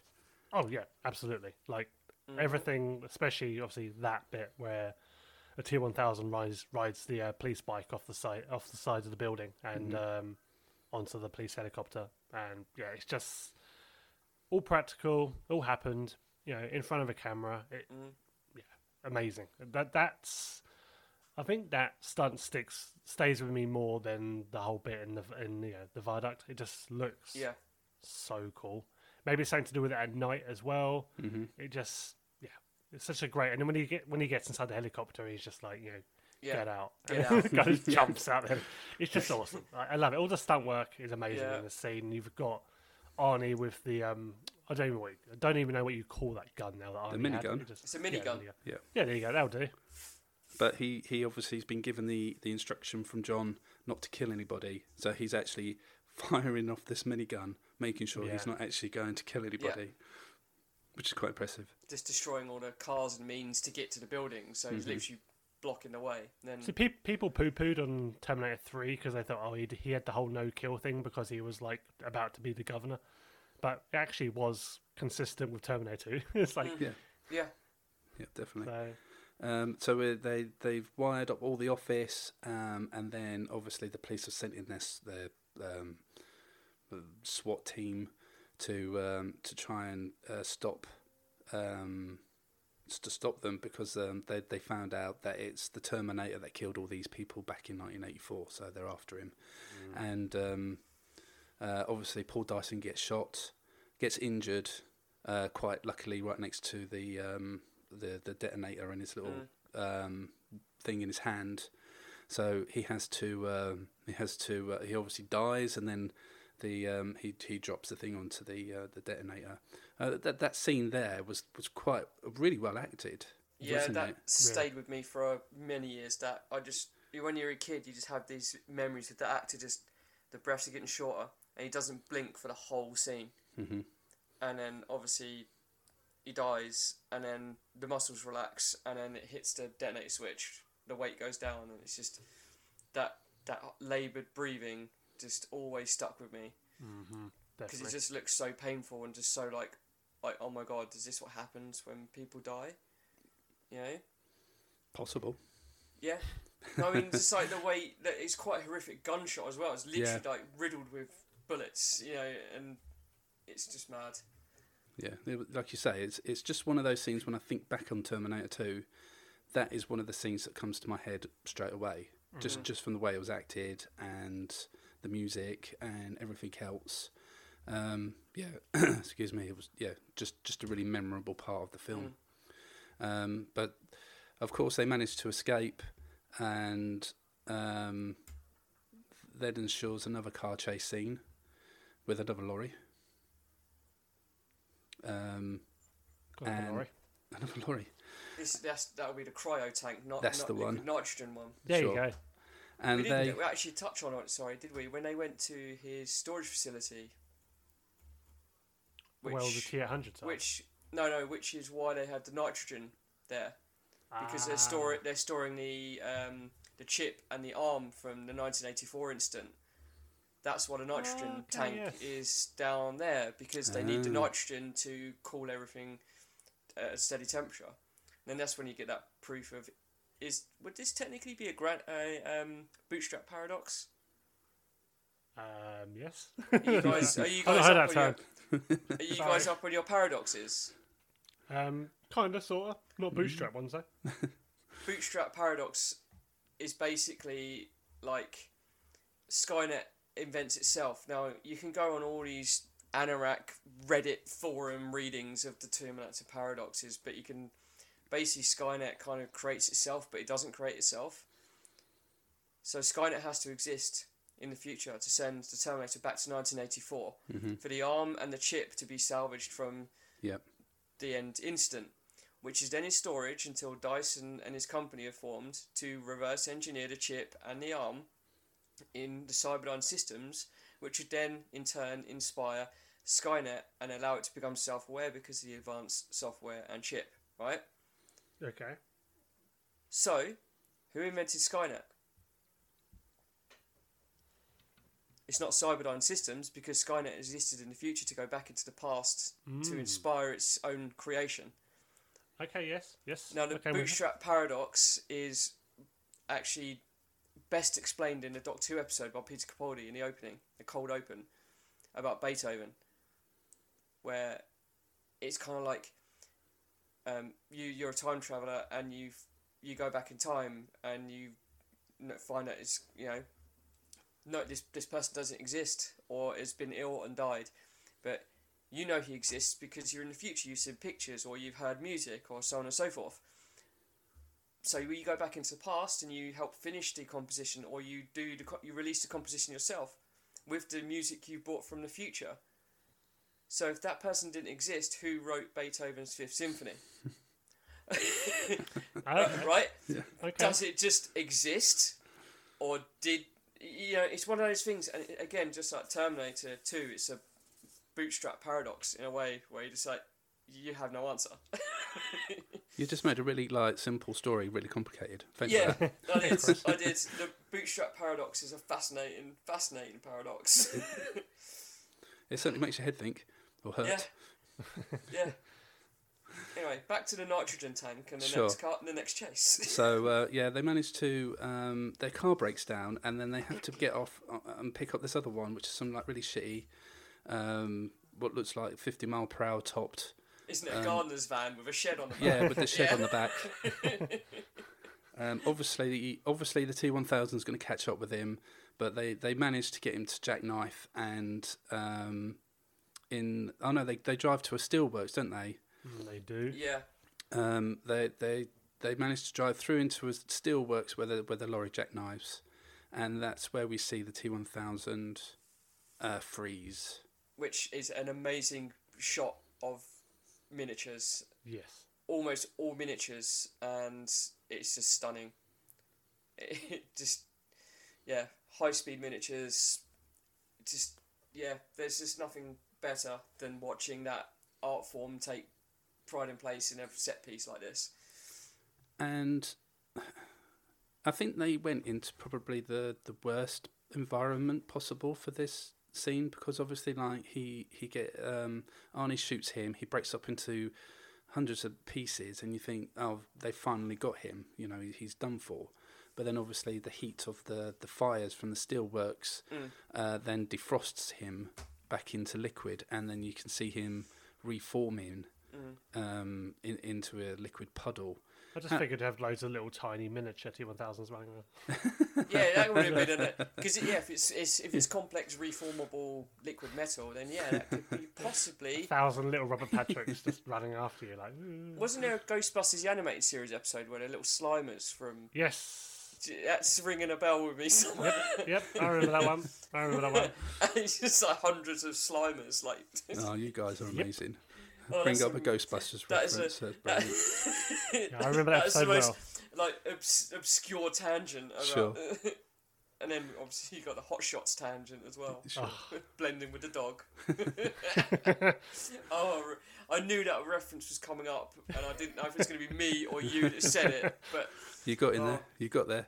they they dicked with the wrong dictator. It always cracks me up every time. Do do do any of you know how they've uh, managed that effect with with the liquid uh, and the reforming? Was it something they did backwards? Did they film it forwards and then reverse I- it?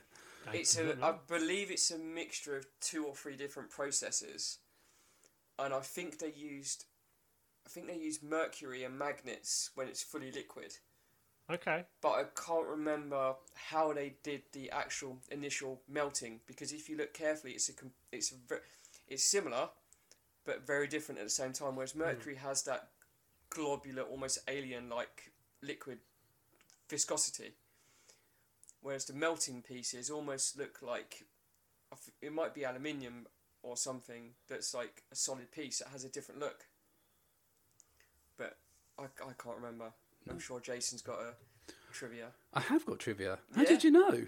Welcome to Trivia Corner. Oh yeah, Jason's trivia corner. Are you ready?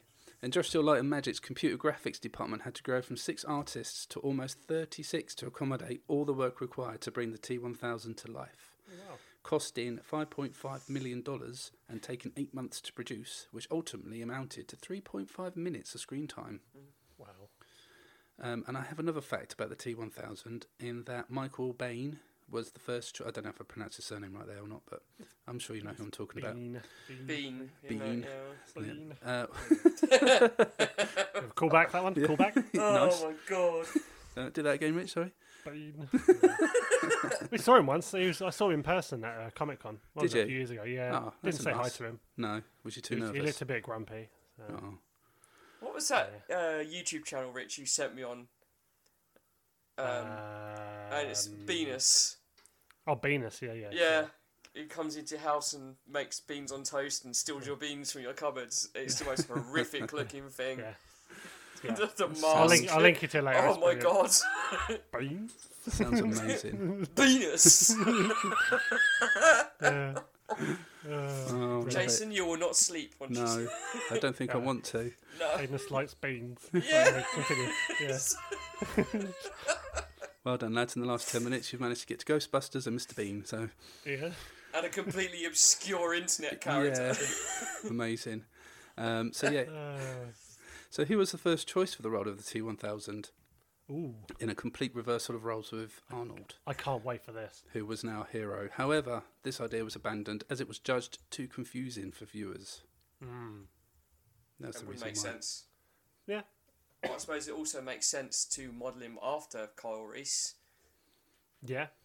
because that was a perfect infiltration because it could be explained in oh the timeline was altered Kyle Reese is back earlier or whatever Yeah. it's, yeah either either side of the coin you can look at that Um, so yeah, the guys realised that the T1000 is actually reforming, and he's going to be back to his best. Um, so decides to uh, they decide to get a head start and run off, but it doesn't really work out in that way, does it? No. Um, how do, how do you think they handled? I mean, this is the end scene of the film. How how do you think this was? Uh, do you think this was a good a good end to the film? Oh yeah, but you can't beat Yeah. that whole like sacrifice thing. That's always Mm. the most, I think, quite moving, powerful way you can you know draw a film to a close. Like Mm. John having that fatherly figure for the first time in his life, and then just losing him like that. Yeah. Like, I just yeah, I think it's great, and it it really kind of brings it full circle with how John's kind of trying to get that humanity out of the T one thousand, not T one thousand, Jesus, good luck, um, out the T hundred early on in the film, and then to see him, um, yeah, make that sacrifice to protect him. I don't know it's his job anyway, but obviously there's the whole thumbs up at the end, and that's not something he's doing because of his programming. It's because John's taught him that yeah, gesture he's bonded. yeah. You see it earlier on, don't you, when they're at Yeah. the uh, Mhm. at the camp? It's just yeah, but 'Cause again it's, it's like losing a, a friend essentially one of the closest friends John has probably ever had indeed. apart from the guy that's left at the arcade and never seen or heard of ever again Yeah, to, to Who be is that fair, kid? It's always like you know you always get in films. I hey, it's that guy. I always feel that kid is hey, it's that kid. I always feel like I, I- always want to think it's Corey Feldman, but it's not. It's like- I always thought it was, is Like- it the kid from Big who plays his Yes. yes. um, who Yes. plays uh, his best friend They do the whole silly string, don't they? When they're like, Mhm. yeah yeah, shimmy That's amazing. shimmy cockle pop shimmy shimmy rock Nice, there we go guys very nice. nicely done. Um, and wh- what do you think of how the T1000 wrecked Arnie in that scene? uh, Do you, do, you, do you think it was necessary? No, Because, you know, like he. I mean, it was quite traumatic to see him get destroyed in that in that sense. Um, but he came back quite quickly from his injuries and seemed to be all right. with the convenient emergency alternative power source Yes. indeed, yeah. but then it wouldn't be a payoff if the hero didn't die and then come back in a way but the the prosthetics and everything used in this final scene is stunning and the f- just the full facial and if you look at um on YouTube there's breakdowns and obviously on the Blu-rays and books of how it was achieved by Stan Winston Studios. And I just want to shout out to those guys because this is phenomenal work. Hmm most of it is puppet work, full scale animatronic puppets, and the head sculpt of Arnie and the head sculpt for Robert Patrick's prosthetics as well are stunning. And the level of detail, the layers of skin that are coming off, and just you can see every detail through the jaw and through the neck, and it's just a stunning piece of how to make a physical fight like this pay up, pay um, convincing. hmm It was very Um, convincing. I mean, I, I yeah. wonder, I wonder what um, Arnie thought watching, watching it back, or or, Mm. or being on set while they were, were setting up this this puppet of him half half destroyed. It must have been quite surreal for him. And it, it kind of reminds me as well. I don't know if anyone's seen uh, the uh, version of RoboCop with the Alex Murphy animatronic. Has anyone ever seen that? Um, yeah, it does You sound s- familiar. I'm pretty sure I have. Yeah. It was deleted by Paul Verhoeven from the actual cut, but you do see the animatronic from the side and the back as the head's blown apart. Now, the original full scene was a full torso animatronic of um, Peter Weller, That's creepy. complete with face and moving lips and jaw and eyes to get the full bloody, disgusting mutilation of this cop. And it- again, it remi- always reminds me of that deleted scene and those pictures that you see of the ma- and the making of footage. You actually see the Alex Murphy uh, uh, torso on set, and this reminds me of that, where it's like a full torso animatronic because he rips his arm off, which again, spoilers, creates another paradox because he uh, rips his arm off, he leaves it in the cog. The arm is still there, so Skynet still comes around.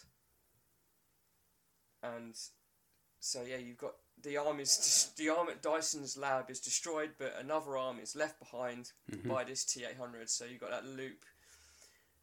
But the the whole, just you see this Terminator just being ripped to pieces. hmm His arm comes off. His face is completely shredded to pieces, and yeah, it's just fantastic the way it's done, and the prosthetics afterwards as well. When you actually see Arnie full camera, and the eye comes back to life, the power source, come, and then he just does that heroic, pulls that metal out of his chest and gets up, limps to the finish line. Yeah, amazing. Just- and I had, had, have- sorry. no, I was just saying, it's just amazing the whole Yeah. sequence. Yeah. And um, uh, do you do you feel the the T one thousand's death was horrific enough? I think he suffered enough. Yeah. I yeah. think this this after that, and then you know, and then I mean, going was- out in a blaze of glory to save humanity and prevent anything from happening, even though they kind of don't, in a way, it's quite poetic in a way as well. Yeah, the T one this ends up thousand. being for nothing because Yeah, the T one thousand's death was um, he, he in the end looked like something out of the thing. oh, that's that that creepy death and that that screeching Yeah, yeah, like that. When I watched it last night, I was like, I feel like you know, I'm like this kid again, this like seven year old kid watching this film they shouldn't be watching. sure. and the it takes, it's just yeah, it's just that grenade goes in there and just blows him to pieces, and that's where you get you know the use of the animatronic Robert Patrick head, just fabulous, and the eyes are rolling and stuff. It's like cr- it's like nightmare stuff. It is, It really yeah. is. You just you don't get taking that. the with- forms of the people he has. and- oh, Oh, man. yeah, doesn't he? Yeah, Yeah. he does. Oh, Yeah, just screaming and taking the form of like the foster mum and the cop and oh You just don't get that with films now. I mean, there's always there was always those moments in the films of that era. Like you've got you know Emil in um, RoboCop with the chemicals, with the toxic waste. yes, and he gets I'm splattered just across like, the windscreen. Yeah, yeah. It's Yeah. just like horrifying. Like Yeah. it's so yeah. They can't make films like that anymore. Nah. no There, there, there's not the market, I don't think, no for, for or or just to get away with it uh, that Mm. they could back then, I guess. That was just CGI, and it won't have any of the impact. So it just uh, Yeah. looks Uh, weird. And That's that's the thing I forgot to mention earlier about CGI, is if you've seen the director's edition, where it doesn't, it's not a director's edition as such. They just clean up a few effects and they do a bit of color palette changing and they give it a facelift and stuff and head swaps to make it more believable. But the director's edition is that the one you watch, Rich? uh, yes, Is that the one where they restore the mirror scene, where they're taking a chip out of the T800's head? yeah, Yep. Yeah. So that is just just phenomenal. Now, it wasn't the first to do this effect. Quantum Leap had done it years before. And uh, other films had done this mirror effect before, especially black and white films where they get this mirror effect. And do you know anything about this, Jason? No, no, no. This is news you to not? me. Carry on. The director's edition, they restored this scene. You can see it in 4K, not 4K, but it's in HD on YouTube as well. the shot in the mirror is perfect. And I don't know why Jim Cameron deleted it. I have no idea why. It is just utter sheer perfection. Where you have you have the animatronic Arnie head with the um, the the chip kind of storage thing in, in his skull, right? So you see that tracking shot, and you'd be if you watch it quickly, you think, oh, it's a mirror shot. It's not a mirror shot at all. It's a duplicate set built in reverse on the other side of a fake wall. There's a hole in the wall. So Arnie is facing the camera with Linda Hamilton's twin and um, Edward Furlong's double. I can't remember. Uh, no, Edward Furlong's double is on our side as the camera's looking in. As it pans around, you see the animatronic head with the, the hole in it where they take they pull the chip out. On the other side is Arnie as the T800 giving them directions of how to remove the chip. John Connor's holding the flashlight. Sarah Connor is standing there flapping the skin back and undoing the thing, taking the chip out. It's all done with Linda Hamilton's twin, Edward Furlong's body double, the animatronic Arnie head, and Arnold Schwarzenegger on the opposing side. Wow. Wow. It done as a full 3D shot. Uh, Did you know about this shot, Rich? Yeah, yeah, yeah, yeah. I Do you did know how it was Especially done? You knew how it was done. Uh, not to the degree you did, but I think I Yeah. got that rough impression from it. So and Yeah. it is it is, it is amazing te- um, It's technique just- use. It's so much more convincing than blue screen. Oh yeah, Or or filming two opposing scenes and flipping it and working it out. It just works so much better. And that Linda Hamilton's twin sister is in perfect sync with her. Furlong's body double is in perfect sync, holding the flashlight. The animatronic head filmed from reverse from the back is in sync with Arnold Schwarzenegger because he hasn't got a move to be fair, but it's just this perfect shot, and I don't know why it was deleted. Um, Quantum Leap did it did pioneer this in almost about two or three times every season where you had a complex mirror shot.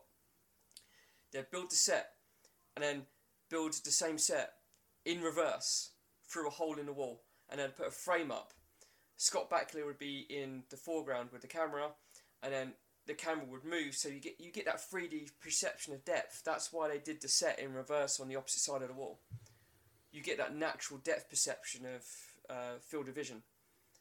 And the perfect example in that show is an episode called Of What Price Gloria, where Sam leaps into a female who's been sexually harassed at work. And there's this scene that it plays over the opening credits where he's looking in the mirror, putting on lipstick. On the other side is the actress playing the character, also putting on lipstick in perfect sync. That's how that effect is done, and it's just every Brilliant. time I watch it, I'm just amazed. brilliant. And brilliant. Quantum Leap, yes, it's a low, kind of a lowish budget TV show, but the way they did those mirror effects is exactly the same. And it is just every time I see it, I'm in complete and utter awe hmm. at how they were pulled off, and just yeah, I think that whole stunning. that whole scene that you've just described that got cut from T two um, sounded like it was a lot of hard work to to pull it off. And anyone involved must have been well gutted to find out it just got slammed out yeah, the film. you just think like You how know? much choreography and Yeah. rehearsal, and this, even just the setups of that uh, puppet head to film, the way they had to synchronize and rehearse. The choreography alone is almost like a it's a complex dance move. You got the camera moving, and you've got the actors having to move and stuff, and the actors are still sy- synced up when the camera cuts to the other side, where Sarah walks away with the chip, about to destroy it with the hammer. You know when she goes Yeah. to put it on the on the workman's desk at the mechanic space. Yeah. that is still that hole in the wall. On the other side, when you see Linda Hamilton walk away from that mirror, on it's not her reflection, that's her twin sister turning in the opposite direction and walking away the other direction. It, it it's just mind blowing. And when you watch that scene over and over again, every time I'm like, oh I'm definitely going to watch it again after this because I, I sat there And- watching it earlier on at dinner and I was just like, this is fine. Uh, it's like now No, I'm just like, honestly, watch it and you you it is so flawless. And there's a, there's a I think there's a bit where you see Edward Furlong's uh, body double move the flashlight to cover his face because he knows he's in sort of like the field of vision of the camera. And another, you know, in again, I'll I'll send you a link to the Quantum Leap uh, episode scene. Again, it's done in exactly the same way, using body doubles and amazing. field of vision, no mirrors involved at all. It's just synchronized actors, doubles, and I just had to get that off my chest because every time I watch the director's edition, I'm amazed. I'm literally my jaw drops to the floor every single time. Just to set up alone, like Jason just said, is just like, and they deleted it. One of the most perfect deleted scenes in any movie, and Jim Cameron deletes it. It's like, oh my god. I didn't realise as well. Um, Leslie Hamilton, like uh, Linda Hamilton's twin, she actually played uh, Sarah in the playground scene as well with Baby John.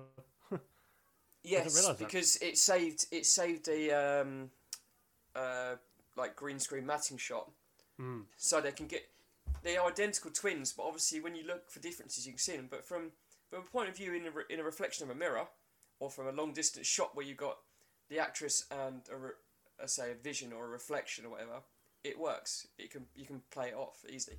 And sadly, I only found out she died last year. Oh.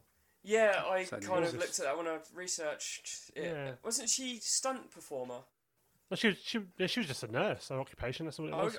Why do I think she was a stunt performer? She wasn't even an established actress. She just No, did just- three scenes in T2 Yeah, and then was just a nurse and yeah, died Mm. last August. So that's sad. that's mad. Very sad. Yeah. Sorry, we can we can get back on track now. I just had to, when we were mentioning the the puppet work, I just had to bring up that mirror shot. No, no, no worries. It's Um, too perfect not to bring up. No, that's fine. Uh, practically near the end anyway, because um, the, the next we, we see is just um, uh, a monologue, I guess, of Sarah looking forward to a brighter future. Mm. Um, after after the whole escapades of, of the film, and um, yeah, we, we, we leave the film thinking that's that, Mm. not knowing what was to come. I um, love how it ended as well, though, where it's just the the monologue over a travelling road. sure. Yeah. So you get that image of her just moving on and just travelling everywhere to try and either get away from everything or prevent this from happening. And yeah, just and the alternate deleted scenes, obviously you'll find on YouTube or the director's edition, which closes it off and almost Mhm. prevents sequels from happening. Sure. But we weren't so lucky. So that, that's Terminator 2. Um, I feel like we should do, spend five minutes on the, or, or a few minutes on the, the, the music, the score of the Mm. film, because um, I feel that that was, it was, it created, well, let me let me try and rephrase it. It made the film what it Yeah. was. Um, without that score, even with everything else, I don't think it would have been as impactful. Yeah, I mean, what you could be mine by Guns N' Roses is like banger. like, I'm not the biggest GNR fan, but that Mhm. song's awesome, and No. that was one of those. That was a- a time as well where you used to have the music video and used to have the clips from the film in it. I just, I, Yeah. I miss that. I really miss that so much. That's what YouTube was invented for, my friend. exactly, exactly. But um, uh, the score was done by Brad Fe- Fiedel. Is it Fidel or Fidel, I can't remember something how like it's that. pronounced. Yeah. No, um, but he, he seemed to manage to encapsulate the feel of the film, gave it a real atmosphere that I'd never really felt before from a film when I first watched it, and he managed to create sounds that really resonated with the T one thousand and um, yeah, it.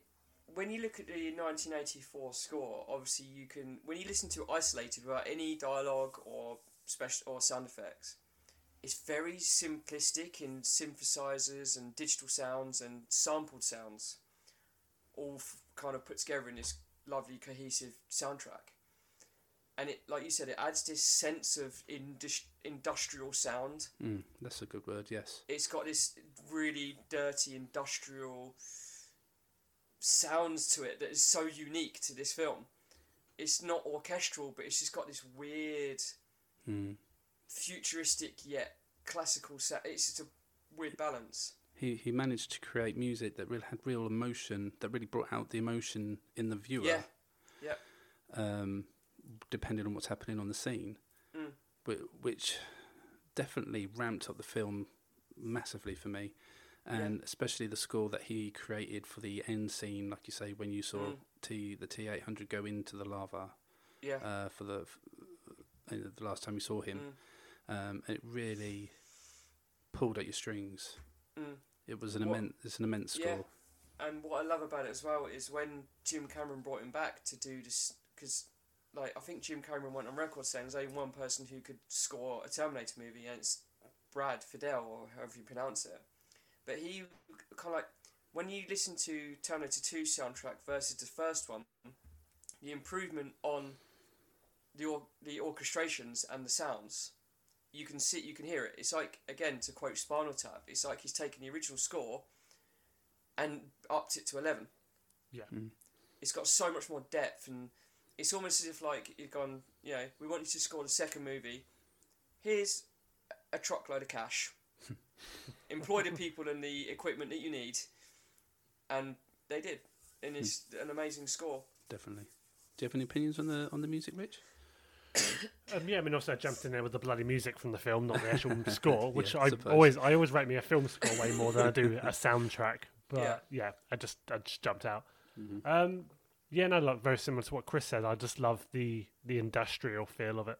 Mm. I just how like just clanging metal. It just feels cold and yeah, I I'm a sucker for your tr- you know your traditional film score, very classical, but But sometimes some- when you get an in- very inventive composer that comes Yeah. in and goes, right, we're gonna sample this and we're gonna do that, and it still feels kind of synthy, but not. It doesn't feel like it's living in the 80s with the previous Mm. film. It, it does feel like it's moved on, but it has some of those elements in it.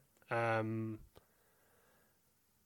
yeah, it's. I do think it's quite a unique score, and I'd be interested to see going, you know, going back to some of the subsequent films and see how they how they used music in those films if Mm. they tried to capture a similar feel. I know Terminator Three kind of used similar music, Mm. um, but yeah, I'd be interested to see some of the other ones.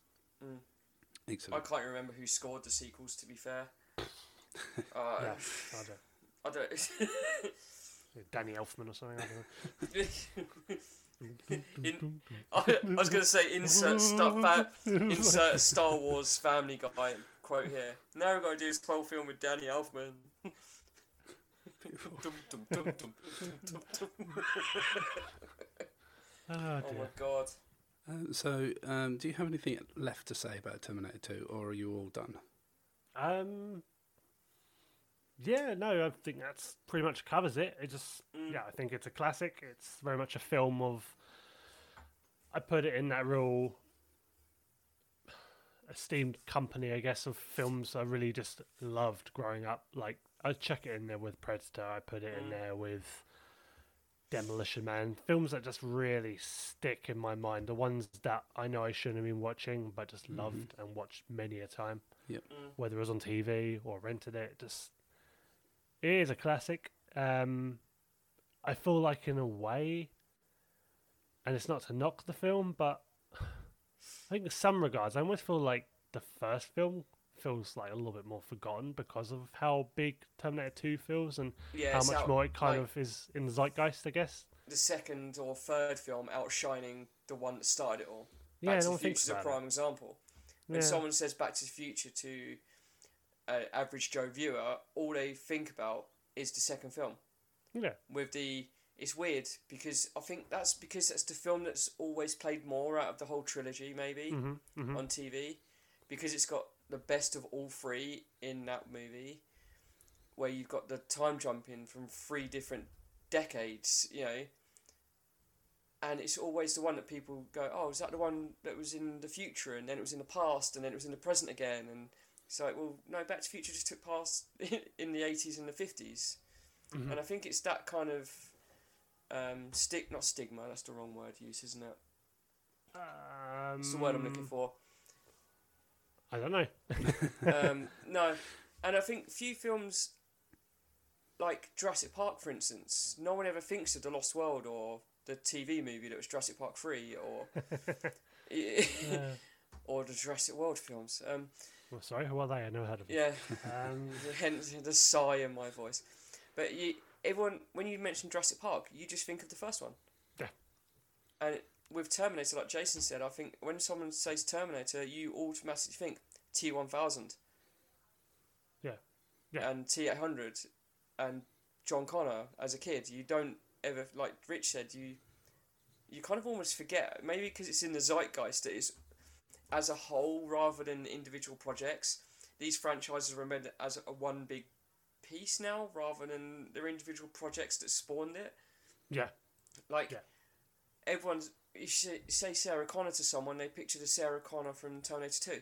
You don't think the waitress, The- do you? You know, Yeah, watching the news getting freaked the, out the, because the jack to shit like sunglasses wearing, bulletproof vest wearing, gun wielding badass. yeah, You don't for once think of the early mid eighties shampoo advert hair that she you know waitress who's working just jobbing around. You know you don't think about that. You just think of the badass Sarah Connor. And yeah, in a way, I would say that uh, the original is outshone by the sequel because maybe I'm not saying the second one was better. It improved on a few things, but they're just as good as each other. I think. because I mean, I just- the the assault on the on the police station on the precinct is still just like Yeah. one of the greatest things Yeah. ever. Like I just and yeah, that the first film is always going to have that, and you cannot beat that sequence. Mm. No. And that car comes smashing through that front Yeah. door, and the the dodgy inflatable foam policeman that the car hits. I don't remember that. Honestly, watch watch the Blu-ray and pause it or Oh. turn it to slow motion, and it you got yeah. It's awesome. it's a it's a classic case of high definition being the worst villain in any movie that's made before the mid nineties. Oh yeah, oh yeah. Amazing. Well, if um, any of our dear listeners have any memories or stories they wish to share about Terminator 2, then please do so. We'd be very interested to, to hear about them. You can do that um, on Twitter, which you can find us at WolfiePod. Guys, thank you so much. It's been a pleasure to talk to, to talk to you about Terminator 2. Indeed. Mm-hmm. Been a great one. Sure. Um, next week we are back to well, we're not back, but we're going into 1992 and back to the movies of that year, the year of Wayne's World. Hold on. Ah! Party time. Excellent. Finally. Um, if you've liked what you've heard, then please give us uh, a review uh, on your podcasting service. That would be very appreciated, or even a subscribe would be very lovely. Um, guys, if you've got nothing left to say, then we shall get ourselves out of here. Um, you have been listening to What's Wrong with Wolfie Discusses, a 90s podcast to the max. We'll be back.